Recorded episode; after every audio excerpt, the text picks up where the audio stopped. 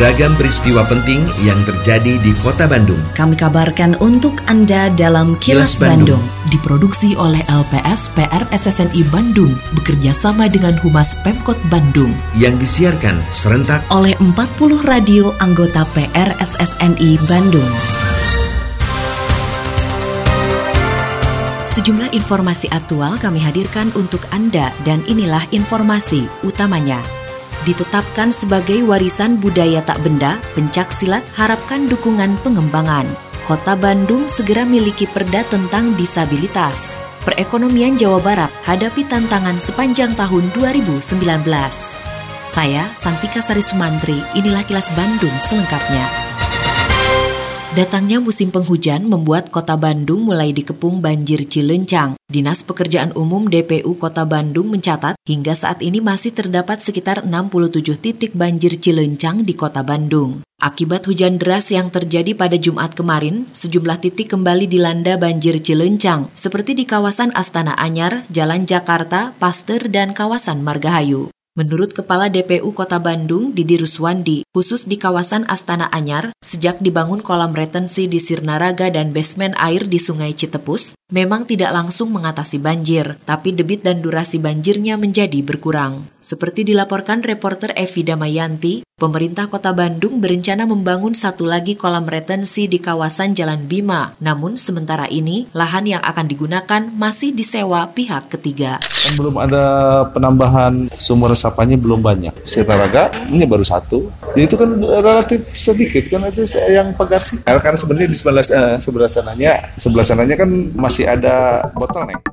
Tradisi seni bela diri pencak silat ditetapkan sebagai warisan budaya tak benda oleh Badan PBB untuk Pendidikan, Ilmu Pengetahuan, dan Kebudayaan atau UNESCO. Penetapan dilakukan dalam bidang Komite Warisan Budaya Tak Benda UNESCO yang berlangsung di Bogota, Kolombia pada 12 Desember lalu. Menanggapi penetapan tersebut, Ketua Masyarakat Pencak Silat Indonesia (MASPI), Edwin Senjaya, mengaku sangat senang. Menurutnya, tradisi pencak silat bukan hanya sekedar ilmu bela diri, tapi memiliki filosofi yang kuat. Meski ada teknik menyerang, pencak silat mengajarkan dan mengutamakan untuk dapat menahan diri serta menjaga keharmonisan. Seperti dilaporkan reporter Yudi Dirgantara, Edwin yang juga Wakil Ketua DPRD Kota Bandung berharap adanya dukungan lebih dari pemerintah untuk mengembangkan pencak silat. Dalam rangka melestarikan, mengembangkan, sekaligus juga memupuk rasa cinta kepada pencak silat itu sendiri. Dan yang tidak kalah penting, pencak silat ditetapkan sebagai warisan budaya dunia tak benda asal Indonesia oleh UNESCO.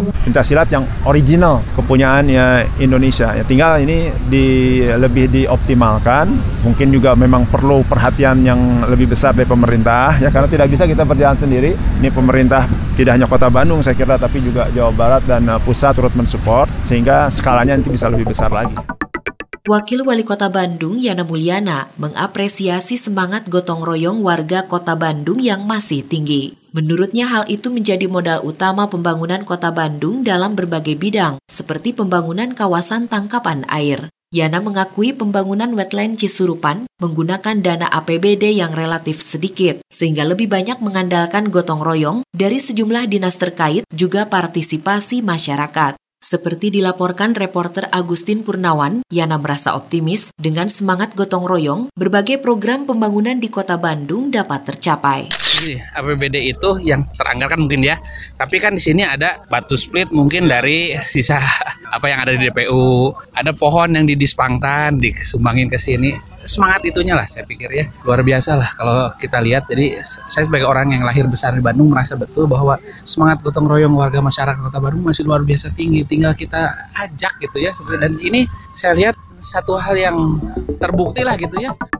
Kota Bandung dalam waktu dekat akan memiliki peraturan daerah perda tentang disabilitas. Saat ini perda tersebut masih menunggu pengesahan DPRD Kota Bandung. Usai mengikuti peringatan Hari Disabilitas Internasional di Plaza Balai Kota Bandung, Wali Kota Bandung Oded M. Danial menyatakan perda ini akan menjadi dasar bagi pemerintah Kota Bandung untuk lebih melindungi penyandang disabilitas. Ia ingin selama kepemimpinannya, para difabel disabilitas semakin eksis di tengah masyarakat.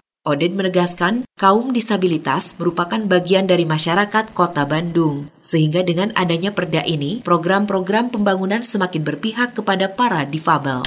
Mudah-mudahan dalam waktu dekat, di tahun ini juga mudah-mudahan saya tetap mau. Pembahasan ini sudah selesai, ini mudah-mudahan juga sebagai bentuk kepedulian kami Kota Bandung dari si regulasi. Dan tentu saja tidak cukup hanya sampai di regulasi, tapi saya berharap regulasi ini sebagai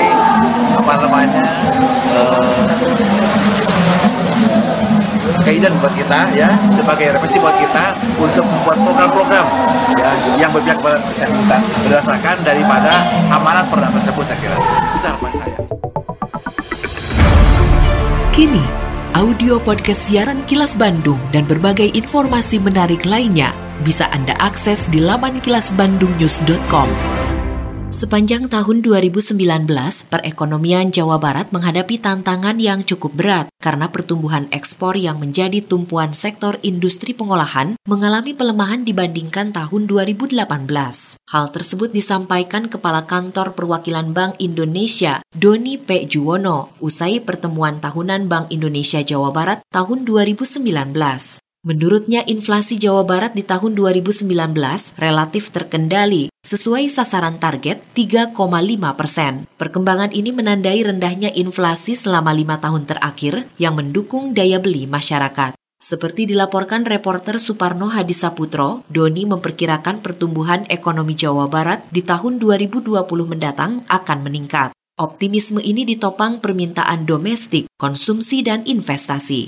Walaupun 2018 5,64, 2019 kita masih berharap 5,42 sampai 45. Karena impact investasi yang kemarin itu belum ada di tahun ini. Ya, kita masih mengharapkan munculnya dari konsumsi saja. Walaupun tadi dibilang 2020 perang dagang belum selesai dan lain sebagainya ya, tapi kita masih punya kans investasi yang kemarin itu bisa sedikit mendorong, tapi dia belum bisa melewati 2018 yang 5,64.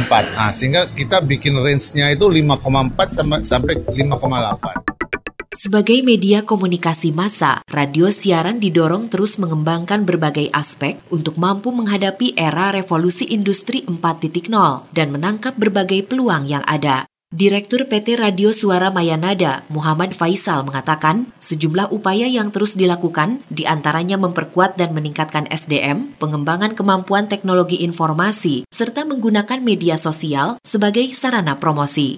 Seperti dilaporkan reporter Suparno Hadisaputro, menurut Faisal, kolaborasi dengan organisasi radio siaran seperti halnya PR SSNI serta media siaran lainnya menjadi faktor penting agar radio siaran tetap didengarkan oleh masyarakat. Dunia radio harus bisa mengimbangi kemajuan teknologi yang sangat pesat ini, sehingga membutuhkan tadi insan-insan radio, pelaku-pelaku usaha di bidang radio itu orang-orang yang di dalamnya adalah terampil dan peka terhadap teknologi sehingga bisa menangkap peluang-peluang yang ada. Untuk menghadapi revolusi industri 4.0 terhadap radio siaran yaitu dengan selalu berkolaborasi dengan PT PR SSNI, kemudian kita saling berinteraksi bagaimana cara menumbuhkan minat lagi daripada masyarakat untuk mendengarkan radio-radio yang ada di Kota Bandung maupun di Jawa Barat.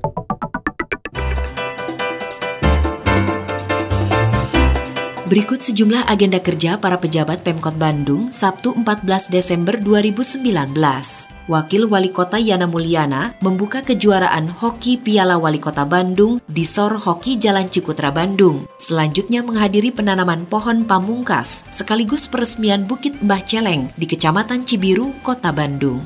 Selain sejumlah agenda kerja para pejabat Pemkot Bandung, informasi dari Humas Kota Bandung, yaitu menjelang perayaan Natal dan Tahun Baru, Pemkot Bandung dan Forum Komunikasi Pimpinan Daerah memastikan wilayah Kota Bandung aman terkendali. Meski aman, Wali Kota Bandung Oded M. Danial mengimbau warga untuk mengisi acara perayaan Malam Tahun Baru dengan kegiatan positif di lingkungan masing-masing. Demikian sejumlah agenda kerja para pejabat Pemkot Bandung dan info aktual yang diterima redaksi LPS PR SSNI Bandung dari Humas Pemkot Bandung.